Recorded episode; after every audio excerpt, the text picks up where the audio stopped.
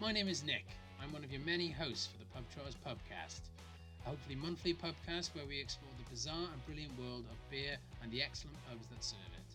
We are not beer writers or experts, we're just a bunch of friends who meet up every month or so to explore the wonderful and weird world of pubs and beer, both in the UK and abroad, and we call ourselves Pub Trotters. We thought it might be a laugh sharing our stories and experiences with you. From one group of non beer experts to another, let's go pub trotting.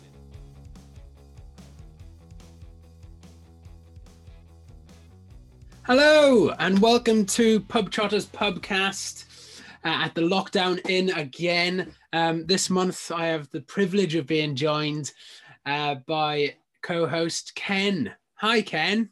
Hi, Nick. Thanks very much for having me on. Pleasure to be here. Thanks for joining us. How are things? Uh, things are okay. I mean, if we park the whole lockdown craziness for one second, I guess um, we are now into uh, what uh, Ieuan Evans once described as the the only thing that gets Welsh people through the winter, i.e., the Six Nations. Indeed, um, absolutely. Uh, so you've been you've been watching it. It's not been fun watching, really, even though we've won the first two games. Yeah, we we've been quite lucky, I think. Um, we well, one of the things, sort of from a beer perspective, we uh, that I've been doing uh, so far, and you know, sort of two two games out of five I've managed to achieve is um, drinking a beer that's been made by the opposing team. Well, not the opposing team, but the opposing team's country, rather. Um, so, yeah, not like Scotland Rugby Club brewery. yeah, yeah. Although you know, there's a gap in the market probably for that. Um, so the first two were quite easy, with with Ireland being Guinness, and uh, Brewdog then for for Scotland. Um, oh yeah, yeah. I was just I was just thinking, what did you get from Scotland? Because all I remember was all I remember what when you watch Scotland is they have Tennent's stickers everywhere. Yeah, I, I, I, thought you might have gone for Tennent's. Um, you probably chose far more wisely. Um, and that, yeah, good work. Um, fantastic. Um, so thank you for joining us, Ken, today. So just for, I know Ken from uh, university days uh, back in Cardiff, where I guess frequented through various friends as well. We didn't know each other too well back then, did we, Ken? But um, we've definitely got to know each no. other even more since, which has been really nice.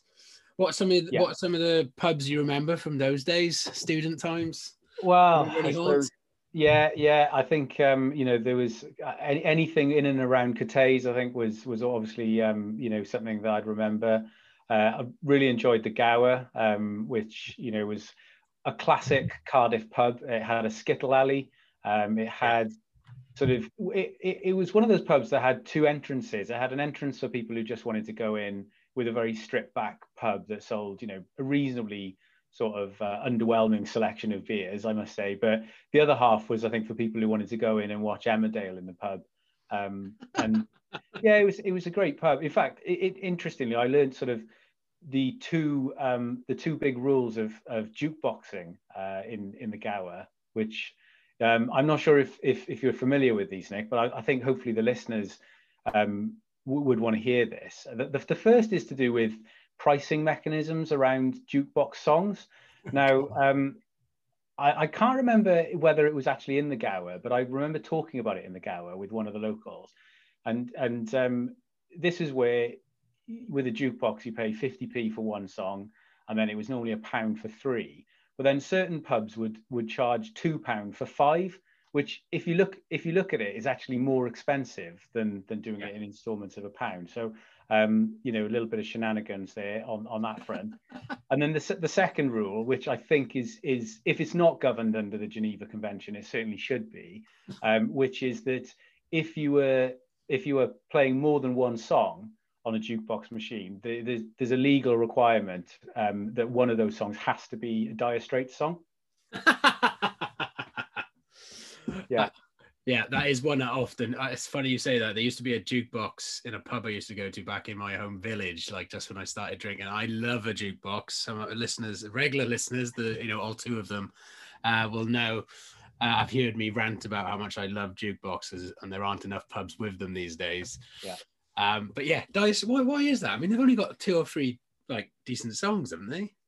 Yeah, I think they've got you know sort of that that album, um, Brothers in Arms, is quite quite a good album, yeah. and obviously sort of you know it's got Money for Nothing, Romeo and Juliet is is, is another oh, nice, yeah. nice That's Um, yeah, I think um, I, I, think it was partly due to the fact that they didn't have a very big selection of of uh, of records, so you know sort of it was it was sort of Dire Straits and anything else you could find. Yeah. Um, I think the other the other thing actually on that jukebox is they they used to have a warning on um, what's the story Morning Glory. I'm not sure exactly which track it is, but it's either track six or seven and track eleven are very very short, and they actually had a warning saying do not select this. It's only thirty seconds long, which is uh, you know it's good.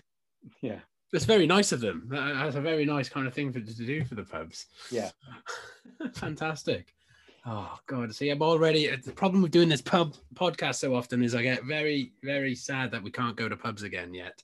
But yeah. one day, um, and of course, as as we've discussed before, the Gow is now shut. Sadly, today, listeners, we've got uh, a guest joining us in a bit from a pub in Hitchin, Hitchin, Hertfordshire. Uh, Aaron, who is the landlord, I believe, we'll triple check that when he comes on, uh, is joining us for the rest of the podcast. Um, so join us after this break. Welcome back, and a special welcome to our guest for this month's podcast. Um, I don't know your surname, Aaron. I probably should have figured that out beforehand, but Aaron from the Albert uh, in Hitchin. Welcome, Aaron. Thanks very much, Nick. Yeah, it's uh, Aaron's fine, but it's Aaron Carter. Um, I'm the landlord of the the Albert over in Hitchin, and uh, yeah, thanks very much for having me on today. Brilliant. No, it's absolute pleasure. Um, it's really good to be chatting to someone that's brought me so much joy over COVID uh, with your beers. Um, so um, today, as mentioned, we're going to be doing some of our usual segments, uh, and which Aaron's going to be joining in on these. And then later on, we'll talk specifically to Aaron about how his pub's doing, uh, how they're managing during COVID. Um, and generally kind of how things are looking for the future of the kind of pub industry, or at least Aaron's pub, the Albert. Um, but just before we kind of kick off, just like to have a bit of a check in, really. So, you know, Aaron, how are you doing? How are, how are things generally at the moment for you, uh, yourself, yeah, and the pub? Things are um, things are things are good. Thanks for asking. Uh, it's a it's a difficult, tricky time, isn't it? It seems like uh, wherever you go and you see people you know, you'll say, you know, hi, how's it going? How are things? And no one's got anything to say at the moment because it is just so much of a pause. Um, Obviously, we haven't had the news yet from uh, government on the roadmap to reopening. So we're very much, um, you know, sat on our hands at the moment. Uh, it's making it very difficult to make any plans. But uh, but no, we're uh, we're optimistic about the future. Uh, the news is starting to look good, thankfully, and uh, we're in rude health. So uh, looking forward to getting back on the back on the road and and having loads of people into our pubs. That's really nice to hear. And um, me and Ken were just talking about some. We were, we, so me and Ken know each other from university days, and we were just talking about kind of the pubs we used to frequent back in the when was it? When was it? Early two thousands, Ken. Um, yeah, and I guess yeah. we, you know, kind of just reminiscing about. It's, it's going to be weird to go back into pubs, and I'm going. to I'm curious to know like how it's if it's going to get if people are going to jump at the chance, and people are going to be tiptoeing in a bit. I mean, Ken, what's your thoughts on that?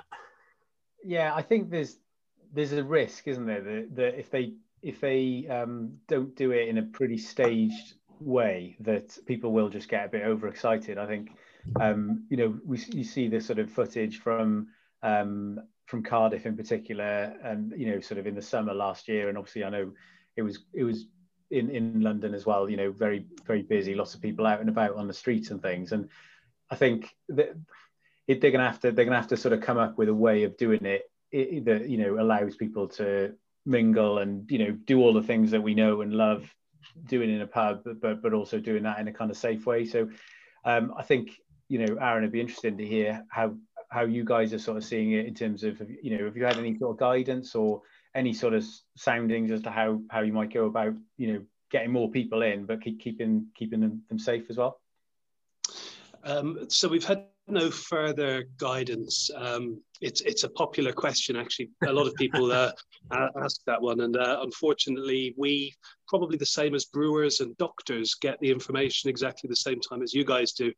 Uh, one thing I will say is that. Um, in the uh, in, in the experience we've had uh, over the last year with the uh, with the three lockdowns that have come, um, we've we've had a lot of guidance from government about how to operate safely, and uh, we've had to do COVID risk assessments.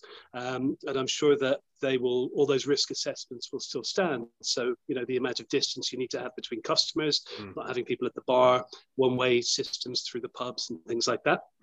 I think a lot of that information will still be good for the new reopening. So I think the government and local councils have done enough to uh, to ensure that every pub in the country should really know what the rules are um, by the time we do get to reopening. Uh, but yeah, so f- f- great to have you on, Aaron. So just out of curiosity, what is everyone drinking? It's really annoying. So we've we'll, you'll see on the photo if you go to the blog, listeners, that Aaron is actually in his pub uh, with a pint and just making me and Ken incredibly jealous. Um, but what what are people drinking at the moment? What are you drinking, Aaron? What you what have we got on? Uh, well, in the uh, in the glass at the moment, I've got a a, a lovely uh, salted caramel stout that I picked up at um, Hammerton Brewery over in Islington. It's called the Larue Project. It's uh, 5.8 and it's uh, absolutely delicious. So drink it slowly and enjoy. Nice, very nice. Hammerton are going to get a lot of love tonight because I'm also drinking a Hammerton, but it's because you delivered it to me yesterday, uh, and it's it's. But it's also well, I, I also love the idea. It's called working from home, the working from home IPA, and it's going down an absolute treat. Um, yeah, it's, it's just, I, am I'm really I'm really enjoying uh, takeaway pints in these milk cartons. It's been quite an experience. Uh, Ken, what are you drinking at the moment? Yeah, so I'm drinking a um, Arbor um, pudding IPA. Uh, so Arbor Brewery uh, is based in Bristol, so reasonably reasonably close close as the crow flies. Um, it's a New England IPA, uh, and it's got um, vanilla and citra, Eldorado, and Mosaic hops, and six percent. Um, and the thing I like about Arbor, obviously the beers taste incredible, but they also come in pint cans. Oh, um, oh, yeah. I, I, I, actually sort of went down to uh, kind of probably the nearest thing to uh, a, a, shop that I've got that, that, sort of sells sells good beer. Um, it's, it's, actually called the the Drop Bar Workshop, and they do bikes, bike repair, and beer. Um, I, I, I, popped in there over Christmas because my son's um, bike needed uh, sort of a change in a tube or something, and I'm totally hopeless when it comes to anything to do with repairing bikes. Um, I went into the shop and you know, sort of bloke was mending it, and they had this incredible wall of of craft beer, and I was looking at it, chatting to him for about five minutes, and um, he said. Uh, I can't sell any of that to you at the moment because we haven't had a license through. But um, I'm pleased to report they have had their license through this morning, or the, the, when I went there this morning, it came through. Um, so I picked that up, and he said to me, that'll taste like marzipan. And I'm not really getting marzipan off it. It's quite, I mean, you guys can, can see that. It's, it's nice yeah. and nice and opaque, nice and hazy. Um, dangerously drinkable for a 6%, I'd say. So I'm, go- I'm going to hand over to Ken now, who's going to jump into our first segment uh, for today. Uh, Ken, over to you. Yeah, great. Thanks, Nick. So this is the the pub of the month uh, segment, which is um, basically a pub that you're looking forward to going to um, once it's all safe and um, you know we're, we're, we're, allowed to go and do so. Um, Aaron, I think if we sort of start start with you, um, we're going to go around the group, and obviously bearing in mind that you're the landlord of, of, of, a pub, I think we'd encourage you to pick a pub other than other than yours. Um, but you know, which of, which of course I'm sure you're, you're you're very pleased to be going back to anyway, seeing as you're there at the moment. but but you know, I guess a lot of people in their mind will be thinking, "Oh, I'm really looking forward to going to that that particular place." Um, and and just tell us a bit about about you know what what where you're looking forward to going to and uh, and why. Absolutely, yeah. There's a there's a great little pub. Well, it's not that little actually. There's a lovely pub um, up in Mill Hill called the Adam and Eve. It's on the Ridgeway, uh, just near Mill Hill East Station. Um, it's, uh, it's, it's it's a wonderful pub. It's uh, it's quite large, um, open plan space uh, with lots of modern furnishings and an open fire. Uh, it's got a restaurant room upstairs. But what really stands out about it, especially in the spring and the summer, is a, a wonderful garden. It's got a back. Uh, it's just wood chippings and large, big wooden benches, and it's so far out of London that it's almost in the countryside, so it's uh, it's very peaceful there, and it's uh, it's one of the first places I'm going to be going to uh, get a Sunday roast actually once all this is over and the uh, the sun is shining because I've just got great memories of having a nice beer down there and a lovely Sunday lunch. Oh, is that is that Mill Hill as in kind of like north westish London? North northwest London. Yeah, yeah, that's right. Uh, okay, yeah. I used to, I used to live near Muswell Hill, and I always thought that Mill Hill and Muswell Hill was the same place for a while.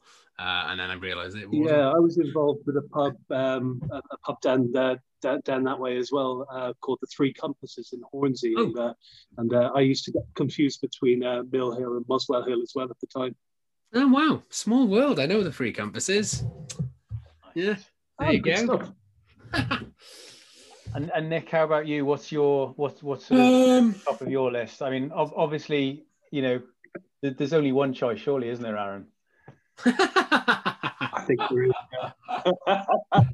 I think you know what I was gonna say the Albert. I mean, so the funny thing with the Albert is me and me and my other half only kind of discovered it during lockdown, so we haven't actually been there. Uh, we we moved to Hitchin in December 2019, Aaron. So and then and then COVID hit in March, didn't it? So you know we only we would only been here two three months.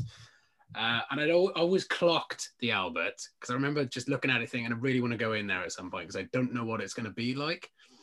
Um, and, yeah. Uh, then, but then we, yeah, so me and my other half went for an outside beer and food um, in, I want to say like September or something last year or October. And it was my girl, my girlfriend had brought a, a warp. We weren't going to go inside. We're being very cautious uh, due to personal reasons. And uh, you should put a hot water bottle to sit outside. And we kept getting offered tables inside because they had them. Uh, we, we were just being cautious. No, no, it's all right, we're fine. Um, and just fell in love with the place. And I think, I, yeah, I, I, it's it's a fantastic pub. I am gonna um, just to not be too obvious because it is the obvious choice. Uh, I'm going to go with a pub in uh, London, which I feel is always a cliche. I should always look outside my comfort zone, but um, there's a pub called the Old Fountain um, near um, Old Street. And it's one of those pubs, I'd argue a bit like the Albert, like from the outside, it doesn't look like your classic, got a great beer range sort of pub. Um, but then you go inside and its beer selection is absolutely amazing. And the, it's it's a busy pub. It's a it's a old looking pub and it's busy inside. It feels like it's smoky, even though no one's smoking, obviously. Um, and it just, it just, yeah, it just screams good pub. Um, and I accident, you know, I went in there just to have a nose one day, and I was so overwhelmed and happy that it was such a cool pub. Um, they've got a beer garden on the roof as well, which I've never actually been to, um, mainly because I've always gone there in the winter. Um, but it's it's a yeah, I think every time I do this part of the pub of the podcast, I, I am kind of thinking, oh, where, where is there? And there are so many places. Another place, just worthy of note, I'm not going to go into detail, is the City Arms in Cardiff. I kind of went for a Welsh, initially thought about Welsh pubs. Uh, and for, for those listeners who don't know it, it's a, a very, very small, well, it's, it's got a bit bigger, I guess, now, isn't it? Uh, but it's a very, it's a very close to the um, Principality Stadium or the Millennium Stadium, as I still call it uh, and is an absolutely great pub as well. So I kind of took two there. Sorry, Ken. yeah, no, that's actually fine. Yeah, I know I've got some fond memories of the City Arms as well. It's uh, it, it's it's a great it's a great pub in the in the city centre, really, isn't it? And I think yeah, uh, so good. You know, it'll be um, it'll be one that I hope hope they can sort of you know continue hmm. success mm. of. Yeah. Um, what you? Yeah, I, I, think sort of my uh, my choice would. Yeah, I, would I would say um, the well I'd start off by saying any any pub that's got the view of the sea or anywhere that you can sit out and, and just see the sea. I think to be a bit more specific, I'd, I'd probably go for um, the Tenby Harbour Brewery tap room. Um, they've got a oh, lovely, nice. lovely little tap room down there in Tenby, um, which is uh, for, for, for anyone who's not been to Tenby, and as soon as you get the chance, you know, to, to, to go there, I would thoroughly recommend it. It's got a sort of lovely um, seaside vibe to it. Um, you know, it's it's sort of it's not too busy in the summer as well. I mean, it's reasonably busy, but it, it's it's not as busy as, as, as some places. Um, and yeah, this the, the, the Harbour Tap Room is great. You know, they've got obviously the Tenby Harbour Harbour Brewery um, sort of sell sell their beer there. They've also got another you know really good selection of guest ales as well.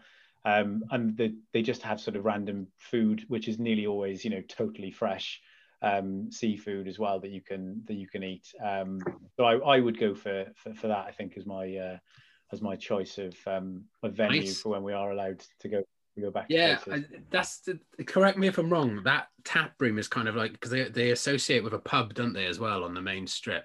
Yes, that's right. Yeah, yeah. So yeah. They, they they are yes, yeah, so they've got their own tap room, which is sort of it's it's quite small, it's quite intimate. Yeah. I mean, we quite you know, ho- hopefully they'll be able to manage to make it all work with people distancing and things. But but um, yeah, it's it's uh, it's lovely and it's the building as well. I think they renovated it five years yeah. ago, um, and it's it's just got sort of they've just, they've done a really good job actually of kind of maintaining a lot of the traditional features like the kind of wooden beams in the in the roof. Um, with you know slightly quirkier things like the kind of you know light bulbs in in jam jars and things like that that we've all come to know and love over recent years. Nice. Oh, that is, that, so that's a good pub. Aaron, have you ever been to Tenby? No, I haven't. I was just writing it down actually to make sure I, uh, I go and look it up. Uh, brilliant. Thank you for that, Ken. So there's three pubs for us and you listeners to look out at um, when you when we we are allowed to go into pubs again and you know to to, to be near people, touch people, hug people, whatever you want to do. Uh, COVID restricted, obviously, if you need to. Um, so we're going to move on to my favorite segment of the uh, podcast, which is the pub news. Um, so pub news. Each month we scour the pub and beer world to bring you a nugget of news. Um, and we're gonna we're gonna there is so with this topic we've done it we've done this is the third podcast we've done in lockdown or, or COVID times should we say. Uh, and obviously, it's quite hard to move away from the obvious bit of news that is often in uh, pub headlines, and that's about opening, about surviving, about being able to continue to operate in various restrictions, which has obviously been very hard for lots of people.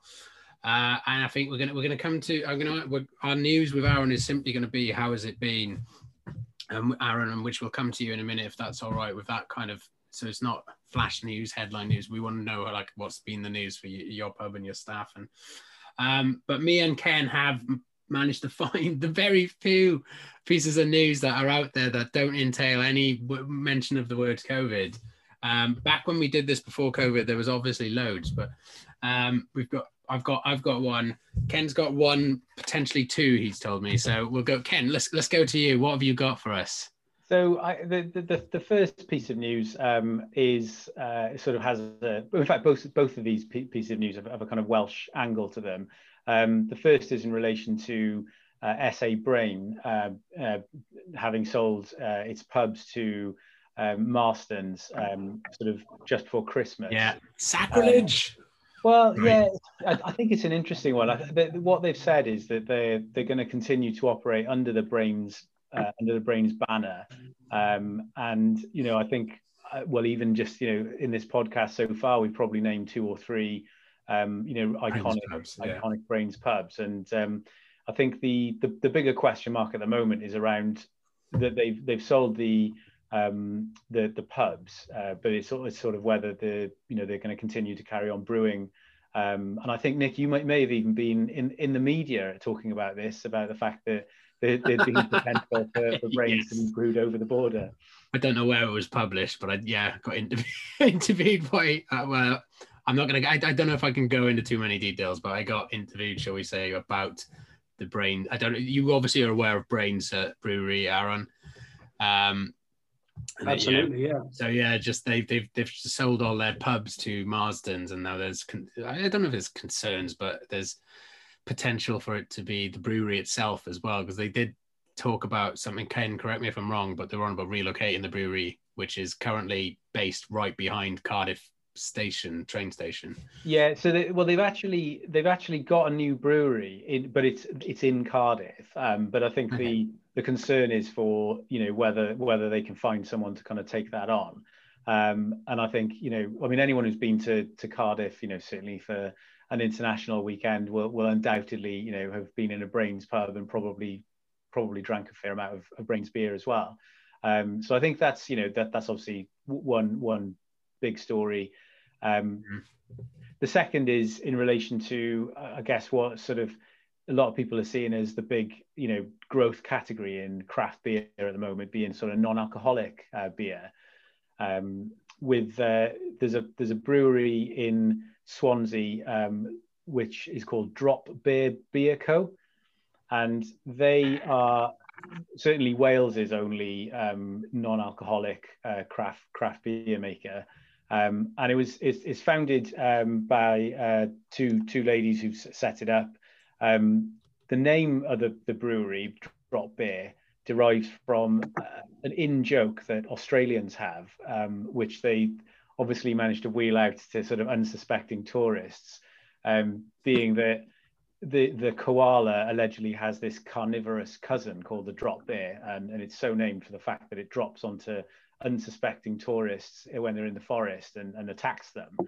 Um, and, and actually, so much so that the if you if you googled um, you know sort of drop bear it, you'll you'll find a video of a, an ITV reporter who had to basically wear sort of full protective gear in order to handle what was actually a koala but she'd been told it was this this drop bear so I thought that was quite quite a nice little my if I may just jump in with my news so it's, it's it is really hard to find a bit some news that has nothing to do with COVID at the moment um, but I've found one about an old pub. I do love an old pub, and this is one thing I'm going to do when we start traveling again: is literally look for places that have old pubs and then go visit them. Um, so Lancashire's oldest pub has a secret underground tunnel that survived fire, royal rebels, and lockdown. Uh, so this is a story about a pub that's been going for 700 years, uh, survived the major fire, welcomed royal rebels, witnessed cockfighting and hosted a visit from a sitting prime minister. Uh, built in 1320, this building is known for its thatched roof. Um, yes, this pub uh, is called the Scotch Piper uh, in Lancashire.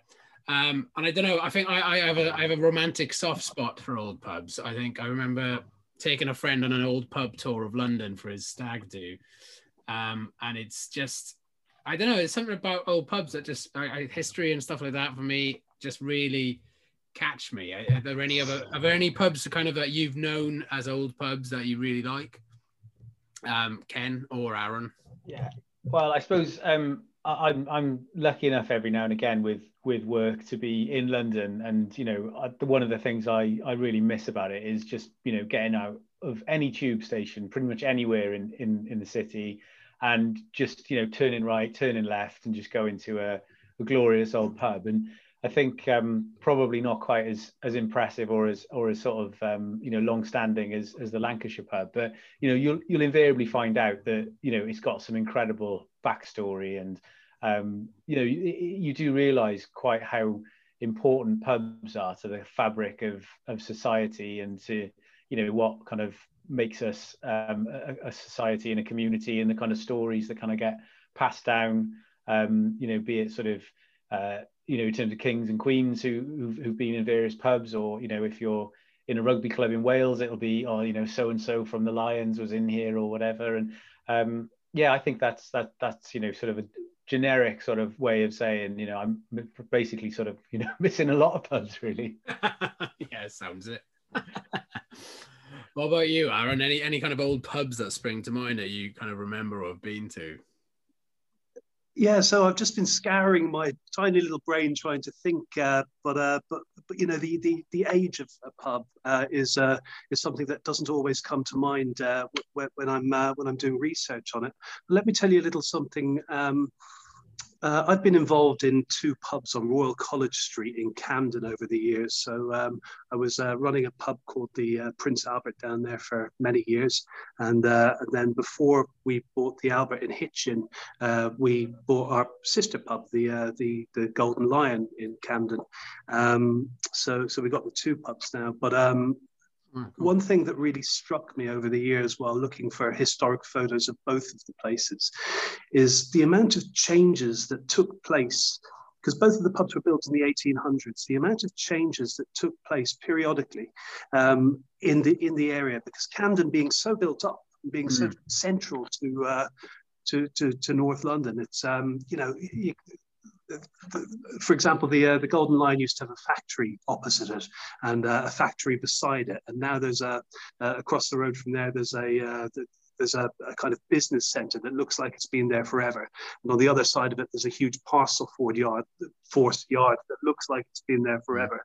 And it, you know, there was a, looking at old photos of the trams coming up and down the road, uh, Royal College Street, and um, you know, just uh, we've got photos of the uh, the Golden Lion with a lot of kind of you know what are obviously working class people lined up outside, but had got their Sunday best on, and there was kids you know sitting on the steps, and Amazing. you know, uh, yeah, so yeah. It, it, really strikes me how much history we've been through in the last two hundred years. You know, it's uh, you know, as a society, obviously, you know, uh, with with the advent of technology, things are speeding up even more. But but how really different things were 200 years ago, and uh, and and and ensuring that we we see a lot of preservation within the pubs because obviously there's a this I think it's been put a stop to now mostly, but there was a lot of pubs being sold to turn into residential in London. Mm. But the pubs are a very good beacon of uh, remembrance for the way things were in London. Um, you know, an unchanging uh, landmark in an ever-changing society, if you will. Yeah, yeah. It, that's really interesting that that piece around it being constant, isn't it? Because no matter what what what job you have, you know, on a Friday night or Friday afternoon, you you you just want to go for a beer, don't you? And and sort of socialize, and it's it's sort of an inherently human thing.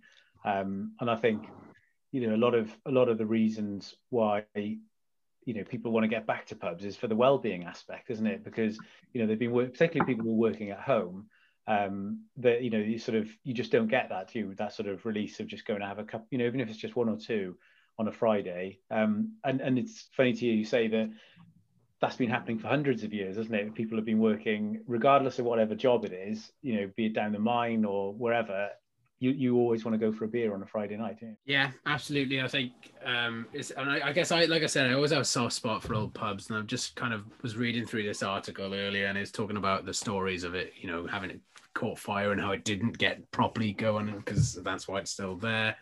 And there's photos of it there. It just looks absolutely stunning. And again, it's you know, this place was like, right, we're gonna have to go up there at some point. Um, so that's the Scotch Piper uh, in Lancashire. Um, yeah, it's one of the oldest pubs. has a secret underground tunnel that they've just discovered. Uh, it's just bloody amazing. Um, and so just moving on from there in term, i mean in terms of news we've discussed a bit around uh, i guess your news aaron around um, you know what's going on with covid and obviously you get the information the same time as us.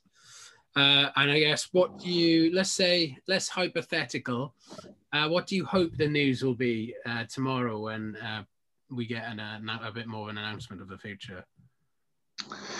Um, well it's obviously, uh, you know, you need to respect the respect the process, and if people are still dying, um, you know, you don't want to be um, banging on the door saying, "Open the pub tomorrow." Um, you know, we're we're respectful of the advice the government are given and the action that mm. they ask us to take for that.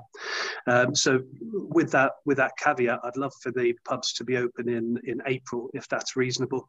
I mm. understand it's not going to be March because that's when we're trying to get the school and non-essential retail back open, and that's fair enough to try and get them open first. Uh, I understand what the government's saying about you know um, the environments of pubs, although I don't necessarily agree with them that there's a higher risk here. Um, but at, worst, I'd like it to be the beginning of May um, because, you know, I, it, it's very difficult to know how many pubs are teetering on the edge, yeah. just waiting to get open so they can see if they can survive because you know closing a pub can be expensive. Reopening a pub again can be expensive again. You know just to take one element you need to uh, you need to put in your orders with the brewery. Um, you know you need to pick the amount of beer that you're going to order in and the following week that beer needs to be paid for. So if you know if you were to open a pub and expect to be busy and buy a lot of beer um, and then it turned out that it wasn't that busy um, you know, you've still got to pay the bills at the end of the day.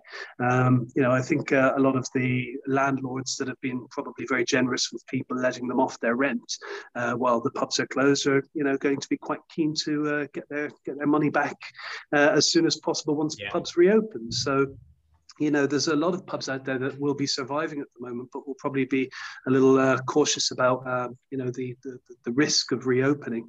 So I think the sooner we get anything like that done, the uh, the better. Simply because uh, it'll give people, you know, there'll be less time between now and then to uh, to, to be um, burning money, burning cash. Um, so so yeah, um, as I say, optimistically, I'd like it to be April. Um, at the very latest, it needs to be May. Brilliant. Well, let's see where it goes from there. So, thank you for um, what was that pub pub news of the uh, of the month. Um, so, uh, after the break, we will be moving into Pub Lovers Corner, where we will interrogate Aaron a bit more closely, learning about how he's got into the industry, maybe a bit of the history of the Albert. Uh, and we'll also be asking our usual question to new people on the podcast. What was the first ever alcoholic drink you bought in a pub? See you after the break.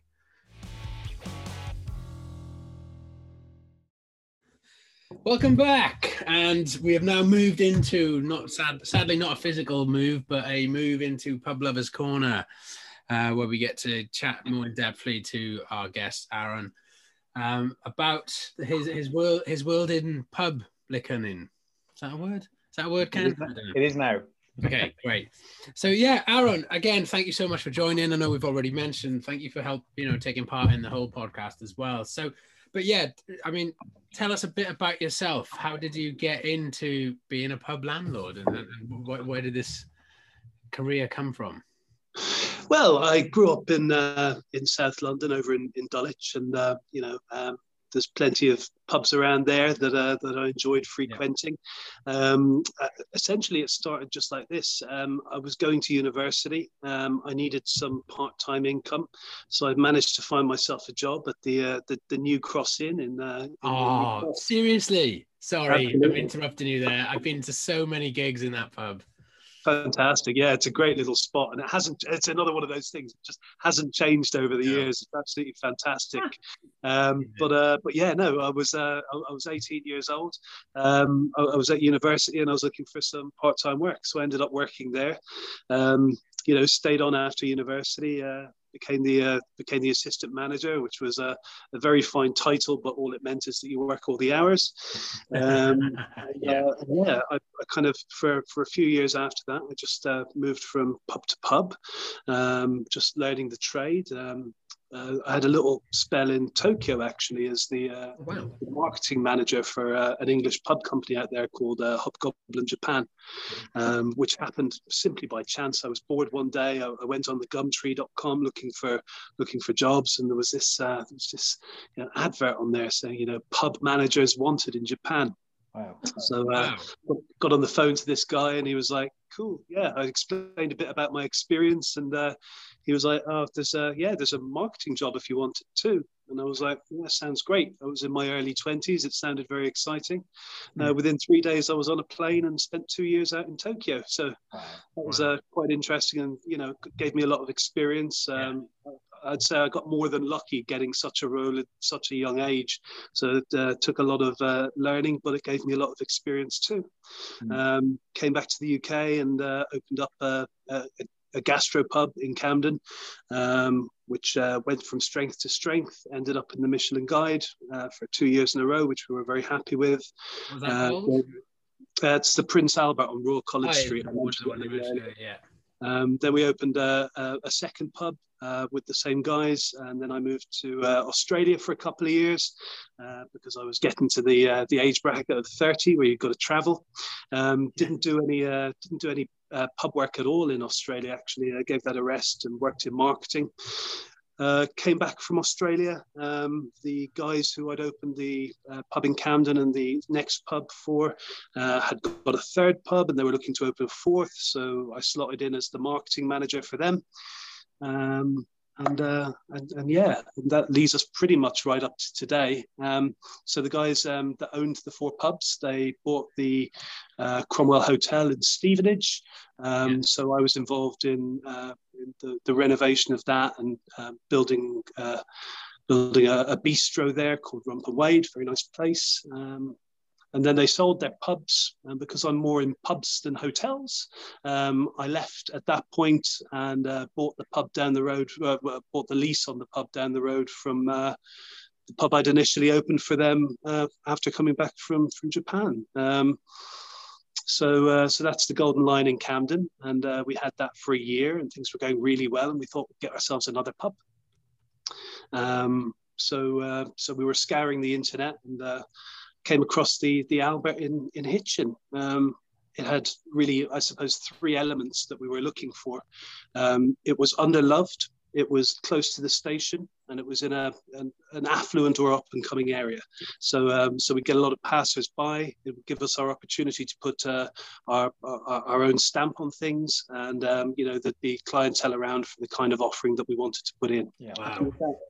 And, and you've got a uh, sort of I've obviously not had the opportunity to come up and, and visit um, uh, Nick obviously since since he's been uh, in Hitchin, but uh, looking on your website, you know, it just looks like you've got the Roaring Fire, which is sort of um, is that is that sort of what's is that behind you now? Um, where, it is, yeah, it's just down here now. Unfortunately, it's not lit. So no, no, but I think that's sort of a you know uh, it's a must-have, isn't it? I think for a for a, for a pub, um, you know. Absolutely, just... we've got two fires here actually, and uh, hopefully, when we're allowed to be open for a winter, uh, we'll uh, we'll have them both going, and you know, nice, uh, you know, when people are allowed to sit close to each other again, some nice wing-back chairs, and maybe a, a, very large log to put your put your drinks on and sit by the fire. It's uh, yeah, it's we're looking forward to having things a bit back to normal, so we can continue to put our stamp on things.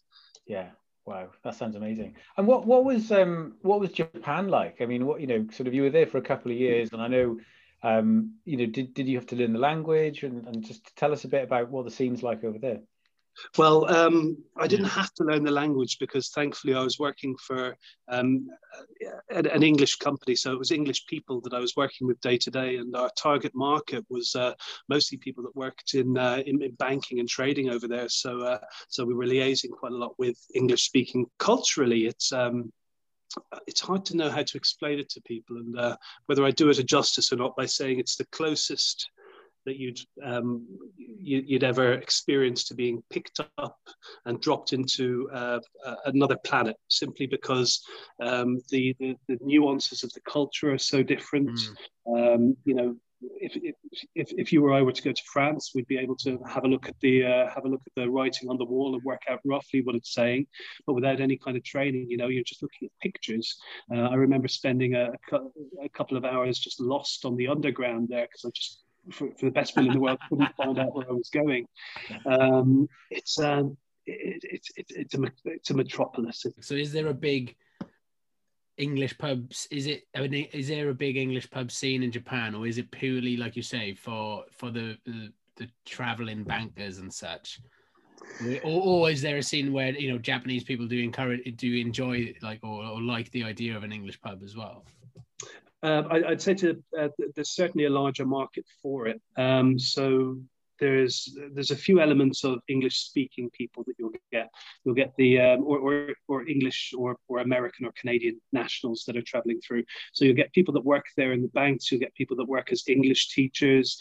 Uh, you'll get students that are living out there. Um, you'll get people that are just simply tourists um, and, um, and, and people working in the uh, you know uh, so the British Chamber of Commerce stuff yeah. like that. There's uh, um, British schools. There's all different elements of uh, of, of, British culture that, that, that, that's out there, um, or uh, not just British. Uh, a lot of the clientele was hmm. was American as well. Yeah, I, say, I can imagine Western culture sort of places that kind of go over there and be recognize that familiarity, isn't it? Absolutely, and America has uh, quite a, a, heavy touch in Japan because they've uh, they've been involved there so long post-war, mm. um, and uh, you know between the military and the uh, the economic uh, co- connections they have, so uh, you see a lot of American businessmen coming through as well as you know military military personnel. Um, with regards to how big the scene is, there's a, a huge amount of interest in in our culture from Japanese people as well. So while at the bar you'd see a lot of you know um, foreigners, um, you know, the, the uh, Europeans drinking at the bar. Um, you know, the, there'd be a lot of uh, Japanese people uh, taking up the tables, enjoying the uh, enjoying the ales. Um, you know, oh, really enjoying the whiskies as well. The Japanese have a very yeah, nice they have a great whiskey culture, don't they, in Japan? Absolutely, and uh, and you know, um, simple things that we enjoy on a daily basis, like fish and chips, and you know, burger and chips and stuff like that. Toad in the hole, you know, they, they it's all uh, it, it, it's all kind of uh, cuisine to them that's uh, that's unusual. The same way as we might go out to a Japanese restaurant, they uh, they, they, treat the, the English pubs like English restaurants quite a lot. So uh, so it's interesting. Yeah. Sausage covered in battered. Just yeah, absolutely. Um, so coming back though to uh, the Albert, then. So correct me if I'm wrong. Just to clarify, you now uh, uh, manage or own two pubs. This one. And Yeah, we've got two pubs. So um, we um, we we operate them. So we're, there are pubs. Uh, you know, we don't own the freeholds to them, but we've got the leaseholds to them. Uh, it's myself and my, uh, my, my business partner Trevor. Um, he's a he's a, a, great chef, and uh, he's worked at uh, worked at some fantastic places. We've worked together over the years. The last pla- place he, he worked, if you know Islington, you'll know the Draper's Arms. Yes. He was the, uh, he was the second chef there for, uh, for, for many years. And, uh, and yeah, he, uh, he, he, he, makes great food that, that, you know, I'm, I'm happy to eat all the time and, uh, and the customers are too. So, is he, is he the chef at the Albert then? He is, yeah. So um, when we took on the Golden Lion, um, he was the chef there, and I was the manager there. They were the roles we filled, although we're it's our business. Um, but we, you know, we fill the roles, um, and uh, you know, he got it off the off the ground because uh, we never had the, the, pub had never had a kitchen or a food offering. So, uh, so we built a, a a kitchen in the basement there. It seems all we're doing is building kitchens. Uh, we built a kitchen in the basement there, and uh, when did you um, um do you remember when did you start the Golden Lion then? What what year? Uh, it was uh, September 2018. Okay. So sorry, I because I, I, I, left London to come to Hitchin, so I'm trying to figure out like if I've ever been there and why I might because I don't think I have, uh, and why I haven't. Um, but it sounds like an amazing place. And so then, when did the when did you take on the Albert? So we uh, we got the lease to the Albert in November 2019. Um, oh wow! Literally just yeah. just before I moved. Yeah. What Absolutely. Was like, what, so, what, was it, what was it like? What was it like when you took took it on then? Um, gosh, uh, well, we uh, we came up to uh, to scope the place out one weekend, and uh, but before we took it over, and uh, you know, we we we, we tried to come in and, and the place was closed. Uh, it seemed as though it had been opening and closing sporadically uh, in the, the weeks up to when we were leaving. Uh, sorry, when we when we were arriving, because the, uh, the previous landlord was, you know, starting to wind up and uh, you know make his uh, make his way out of the business. Um, so we then uh, we went to a couple of other pubs around Hitchin and just to, to, kind of get a feel for the area. I only really knew Hitchin beforehand because uh, because of the work I'd done at the Cromwell Hotel in Stevenage. Um, so I'd I'd literally just been here a couple of times. So we came up, the pub was closed, um, so we, we had a bit of a walk around.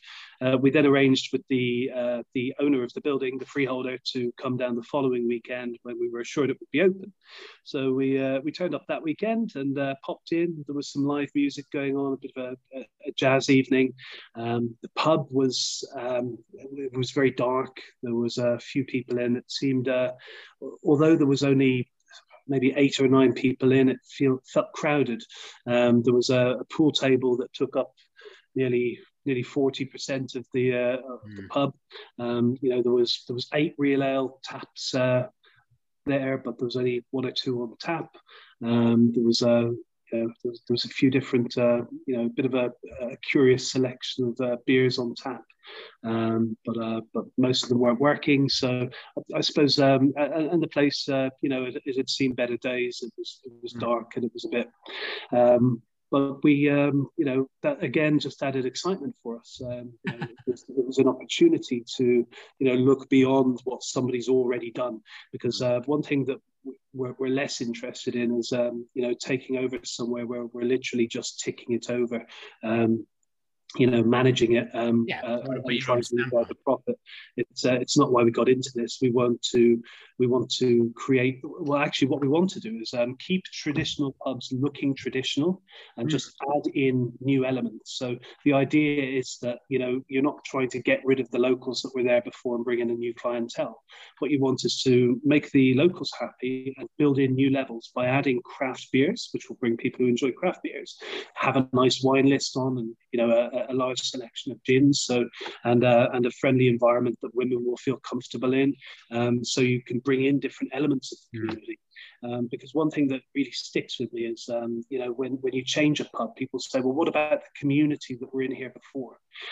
And the honest answer to that is if there was if, if, if there was such a small community in here before that the place was losing money, the community wasn't big enough. So what we would like to do is add that community to more of the community mm. make it a community pub for the actual community of Hitchin rather than just a small number of people that call themselves a community. I hope that makes sense. No, it does absolutely, and I think that's a good model to work from. I mean, uh, will, will you um, will you show sport? I mean, that's that's always a, a, sort of interesting question. I always find is that some pubs will just say no, we're not going to show it. Others will go big on it. Well, in a normal year, if the Six Nations was on, for example, would you would you have you got TVs? Have you got sports showing or?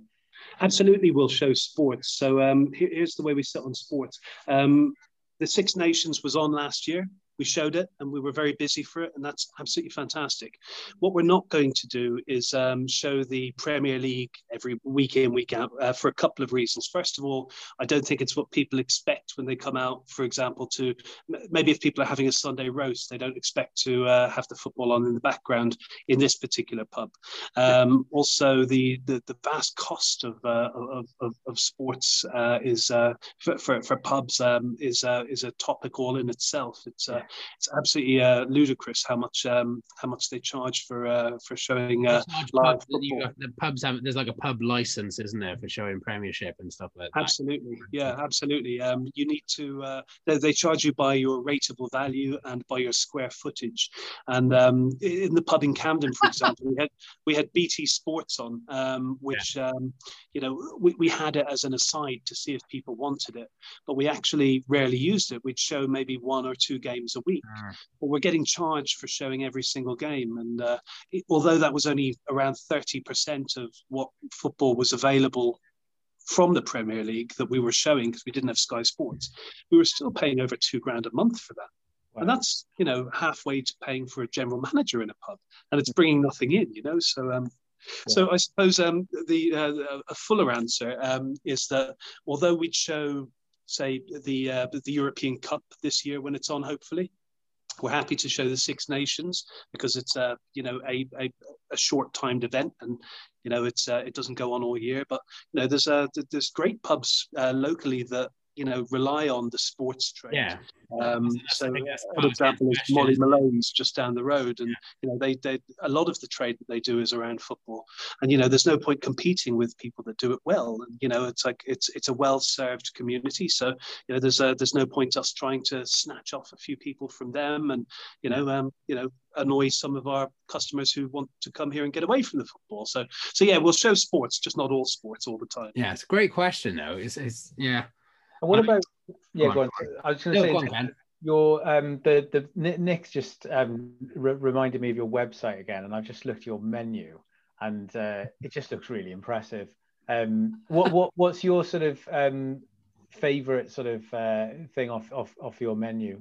Um, oh. so put, put you on the spot now to remember, yeah, yeah, yeah. what's on the there. menu I haven't been able to eat from in nearly three months. Yeah, yeah. Um, I, uh, I um I have to uh, well gosh there's uh, obviously the daily favorite not that I eat it every day would be the uh, the, the cheeseburger. It's um you know people rave about our cheeseburger and triple cooked chips and uh, it's it's for good reason. It's uh, Trevor does a great job with it.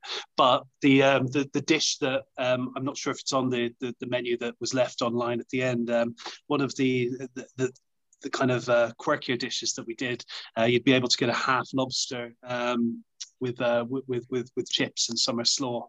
Um, so I think we were the only place in Hitchin that was, you know, uh, the only pub certainly where you'd be able to go in and order half a lobster and uh, you know sit and eat something that's a little uh, a little um, outside of the scope of general pub food. Yeah. Nice. I, yeah. looks good. I just like I'm I'm looking at the. Um, I think if I was there, I'd probably go for the suet crust turkey pie with mashed potato and Savoy cabbage. I can just imagine that and a combination of you know a couple of pints of, of something dark and the roaring fire probably you know be out like a light. You'd have to come and wake me I think, from the wings That's it. the christmas we wanted to have last year but uh, unfortunately we got cut short. But no the uh, i had that pie actually. It was very nice and uh, yeah it'll definitely be making a return onto the menu this uh, this coming year i'd say. Oh that's good news I mean, we've not got long left, unfortunately, and I think I could continue this. I, I feel like this chat could go on for ages.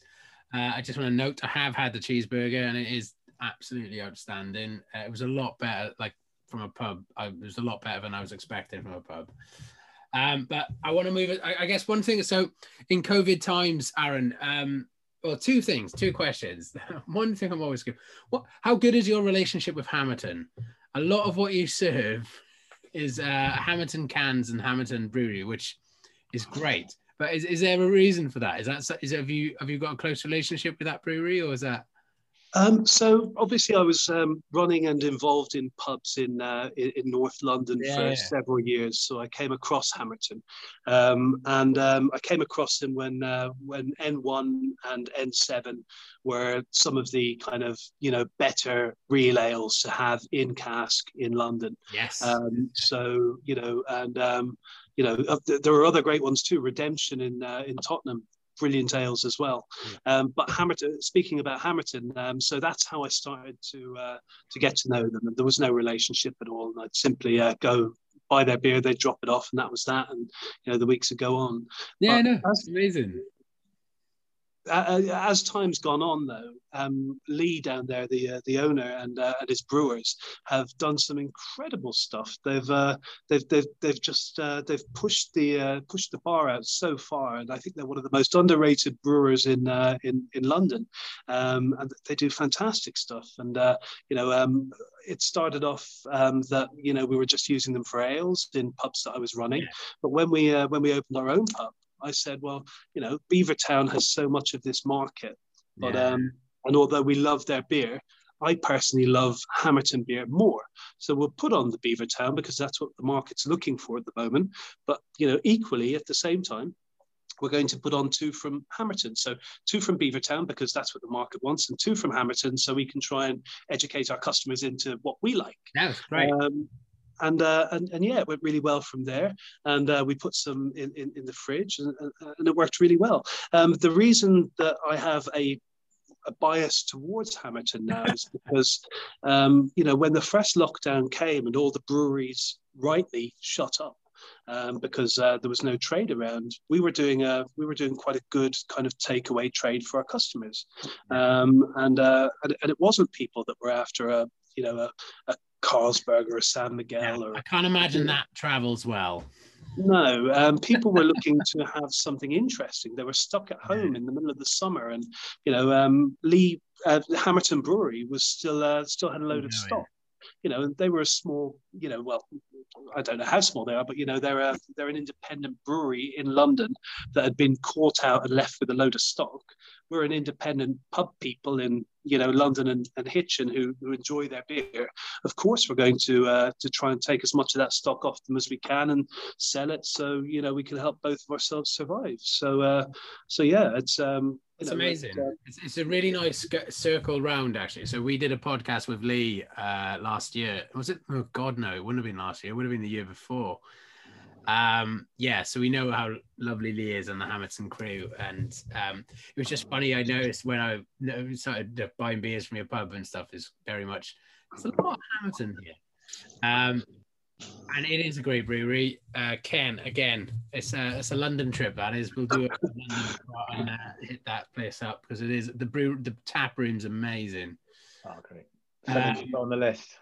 Yeah. So so speaking of which, I mean you you just mentioned like your take. So this is like the question. I because I I um bought beer. I I bought beer from yourself about two weeks, I think, in, in in the third lockdown, and um I think I noticed your taps were getting smaller, or the choice of taps was getting smaller, and I assume that's because yeah, of course, why are people aren't producing beer because they can't sell it, and then I think this weekend you had a splurge of like three new tap beers so uh, how is so you're selling your beer on an app an app you, you how has that been and how what how how big a help has that been for you? Absolutely. Well, um, in the first two lockdowns, the government allowed pubs to actually just sell takeaway beer. So yeah. you or you or your friends would come down to the pub, you'd uh, you'd order a couple of beers, and we'd stick it into a milk bottle for you, and um, and you'd take it away, and that was all good and well. But in the third lockdown, the government explicitly said that you were not allowed to come and collect beer. Um, it could only be delivered. So um, during the first two lockdowns, we'd jumped on um, the campaign for Real Ales app called Brew to You, number two. Um, but it hadn't really taken off because people wanted to get out of the house and they wanted to come into the pub and you know have a quick chat with somebody before either going over and drinking their beer on a wall somewhere or going home. Um, but when the third lockdown came came around, people didn't have the option to do that. So we were we saw a huge uptick in it. Um, we, we, promoted it a bit more um, uh, because uh, because we knew it was the only way we were going to be able to get rid of beer. Um, and, uh, and and and yeah, it worked out really well. I mean, like um, you know, I can be I can be driving around to 20 to 30 different places on a, a Friday or a Saturday night trying to uh, trying to keep people in beer.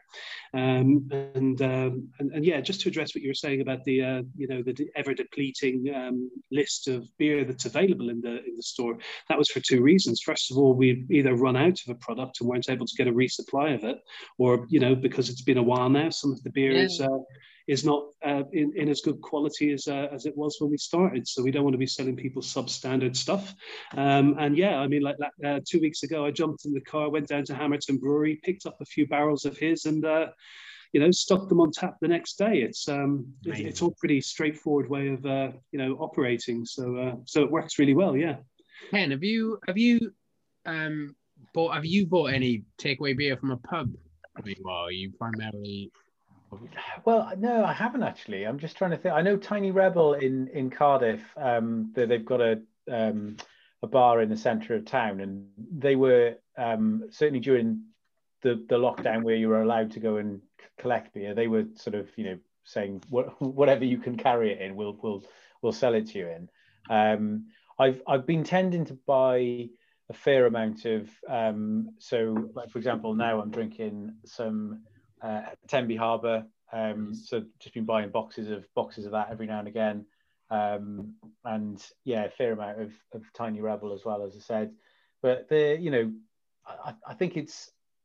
I, I was actually chatting to someone about this the other day, whether I've drank more in the last twelve months or less. You know, because you think you know you're probably ordering more online and and you know getting people getting takeaways and things um, but but actually, you know, if you were living a normal life, you probably you know have a day out at the rugby or you know maybe yeah. have a session after work every now and again or whatever. And um, it's quite interesting. I, I, I think I probably concluded I'm probably about pretty much the same as as normal, um, but probably consciously trying to you know make sure that I'm you know buying buying some local you know sort of uh, good good beer. Yeah, Fair enough. I mean, I've just had a quick look now, and I can see that there are a couple of places delivering in. Well, but I said Cardiff, but they've gone on to go about Bridgend and Swansea as well. So I can't imagine there's absolutely a ton. Um, no, but I, I guess and that's interesting because I think um, Aaron, I, I like I don't know, you're the only pub in a in you know probably 30 miles from me that delivers uh, to me, as opposed to breweries who do deliver, um, which is interesting tell us about the hospitality's impact on um, you know the, the COVID world at the moment. You're saying absolutely, it's not, it's not, just pubs and restaurants and things that uh, there's lots of part-time staff who are, are, haven't got a job or on who can't do furlough as well. So tell tell us yeah. more about that. Absolutely. So um, I um, I've just started working. Well, uh, about a month ago in, in, in January, I started working for um, for, for doing um, uh, COVID 19 testing. So um, I, um, I kind of supervise a uh, pop up site uh, for Hertfordshire, uh, indirectly for Hertfordshire Council. So um, I'll, um, you know, we'll, uh, I'll turn up at a, at a hub um, at six o'clock in the morning, load a van with a, a load of tables and testing kits and PPE and stuff like that. And we'll decamp out to a, uh, to a, a, library or a sports center or something like that, and um, it'll it'll be pre-arranged, and uh, we'll uh, we'll have 15 staff meeting us there at the site, and uh, they will all fulfil roles um, throughout the day in essentially getting people the lateral flow tests uh, for COVID-19, um, and the people that we that, that we serve are, um, you know, they tend to be people that can't um, work from home or people that are key workers, so, you know, like firemen and police officers and uh, people people that drive or teachers and things like that. Um, so um, so yeah, like I say, it's four days on, four days off. But one of the uh, more interesting things that I noticed was the amount of people that were working there from the hospitality industry. Mm. Um, so if you consider the, um, the, the skills needed, I suppose, to, to do a job like that, it's uh, it's interesting to consider. You know, in hospitality, you want someone who's friendly, engaging, warming, that will welcome people into their into their into their pub or restaurant. Yeah. It's exactly the same thing you want um, in the kind of person that would be introducing people into a lateral flow test center. Um, you know, it can be quite an alien environment to people um, when everyone's walking around in full PPE. Um, you know, they're coming to do a test on themselves where they'll have to put something in their mouth and nose and do it right and get a test. Um, so essentially, having uh, people from hospitality uh, has been a bit of a uh, a, a, bit of a perfect fit for lateral flow testing because the people that work in there are very engaging and uh, you know very disarming, and uh, they make the customers, as we call them, feel very uh, you know safe and looked after. Amazing. That's so uh, yeah. You, when you mentioned that to me, I was like, that makes perfect sense. It's kind of like a ah okay, well you can do this. Um, brilliant we are coming to an end, uh, sadly. Uh, and one question I haven't had a chance to ask you both which I did allude to in the break, uh, is uh, as I'm, uh, we always like to ask our guests or new people to the show, whether it's co-hosts or guests, what was the first alcoholic drink you bought in a pub, uh, and what was it? Yeah, and wh- where was it, if you can remember, uh, and you know your experience of that first alcoholic drink. Ken, I'm going to come to you We've not had a chance for a while. So, do you remember what was your first alcoholic drink you bought in a pub? Yeah, so this is going to be um, pretty sort of off the mark in terms of craft beer and all of that stuff. So, oh yeah, pub's a pub, mate. You, you, get you can buy vodka, cheap cider. It's all yeah. good. It would so, so this would be a uh, a lemon hooch. um, Yes. And and um, well, actually, I, I, think it was a hooch. Um, it may have been a Budweiser, but it was certainly a combination of those drinks were, were drunk that evening. It was at a um, a family party uh, at uh, Bishopston Rugby Club um, a, a, a, few years ago, um, and I think. Did you just say a few years ago? So like yeah, uh, a, a fair few years ago. Yeah. I, I, I think it's it's really put me off lemons as well since then. I, you know the the whole sort of flavor. It's just it's like drinking sort of um, uh, sort of Jif lemon, really, isn't it? It's like lilt, I find. I don't know about you, but if you drink lilt, there's, it leaves a bit of a, I don't know, like a blob of crap in your mouth afterwards. And but the yeah. funny thing is, you know, Hooch had a comeback about, oh, this is probably about 10 years ago now. But like, because they, they were out when in 2000 to 1999 and then disappeared for a while and then came back out in like 2010 11 but in bigger bottles like uh like 550 mil beer yeah. bottles type, type things. Um yeah because i remember seeing them at a gig venue once and we drank them out of hooch because of like oh hooch! Yeah. Although i think with hooch as well it's I, I don't think people actually get drunk on hooch. It's just they get high on the sugar, don't they? Because of the the sugar content. It's probably you know it's like just probably drinking a whole sort of vat of of sort of refined yeah. sugar. A bit like the Bacardi Breezers, I suppose. Yeah, it's like yeah. that. Yeah, yeah. Aaron, what about yourself? First alcoholic drink you bought in a pub? Oh, mate. Oh, well, wait, wait, um, sorry, sorry, Aaron. Two seconds. Ken, uh, where was that Bishopston Rugby Club? You said, was it? Yeah, Bishopston Rugby Club. Yeah, it was. Uh, Swansea. Yeah, yeah, yeah. yeah, no, yeah. I've got family down there, so uh, yeah, it was a family party down there. It was good night. Nice one. All right, Aaron. Yeah, uh, first alcoholic drink and where from? Uh, the first uh, alcoholic drink I had was a pint of Foster's and lime, and uh, I was uh, it was out on my 18th birthday with uh, with my dad in the local pub. It's uh, it was called the Hamlet at the time over in East Dulwich. I think it's called the Cherry Tree now. So it's been bought up by Youngs, uh, but it's uh, right around the corner from Dulwich Hamlet Football Club, where where we'd just been that afternoon to to uh, to to watch uh, watch the football. And uh, so yeah, it was a proper proper experience. You know, go down the local non-league football club and uh, you know uh, watch watch the footy, then uh, down to Dad's local and get a get a pint of Foster's and lime. So yeah, it's, uh, Let me asking why Foster's and lime? Because um, I didn't really.